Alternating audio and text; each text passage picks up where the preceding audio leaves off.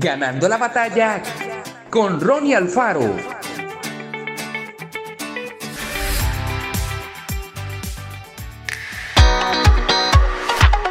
Sopa de piedra.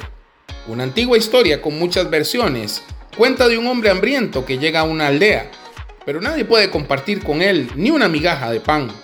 Entonces, pone una piedra y agua en un recipiente sobre el fuego. Intrigados los aldeanos, ven que comienza a revolver su sopa. Luego alguien lleva dos papas para agregar, otro unas zanahorias, uno agrega una cebolla, otro un puñado de cebada. Un granjero dona leche. Al final, la sopa de piedra se convierte en una sabrosa sopa crema de vegetales.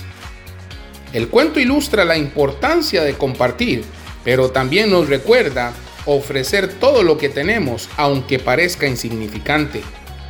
En Juan 6, del 1 al 14, leemos sobre un muchacho que parece ser el único entre una multitud que pensó en llevar comida.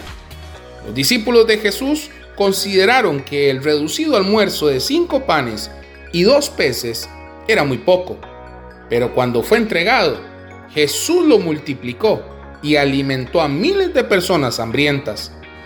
Una vez oí decir, tú no tienes que alimentar a cinco mil, solo tienes que traer pan y pescados. Así como Jesús tomó la comida de una persona y la multiplicó más allá de lo esperado o imaginado, aceptará que le entreguemos nuestros esfuerzos, talentos y servicio, ya que solamente quiere que estemos dispuestos a dárselos. Que Dios te bendiga grandemente.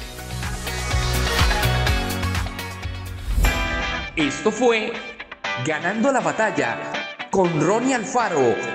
Y recuerda, síguenos en Spotify y en nuestras redes sociales para ver más.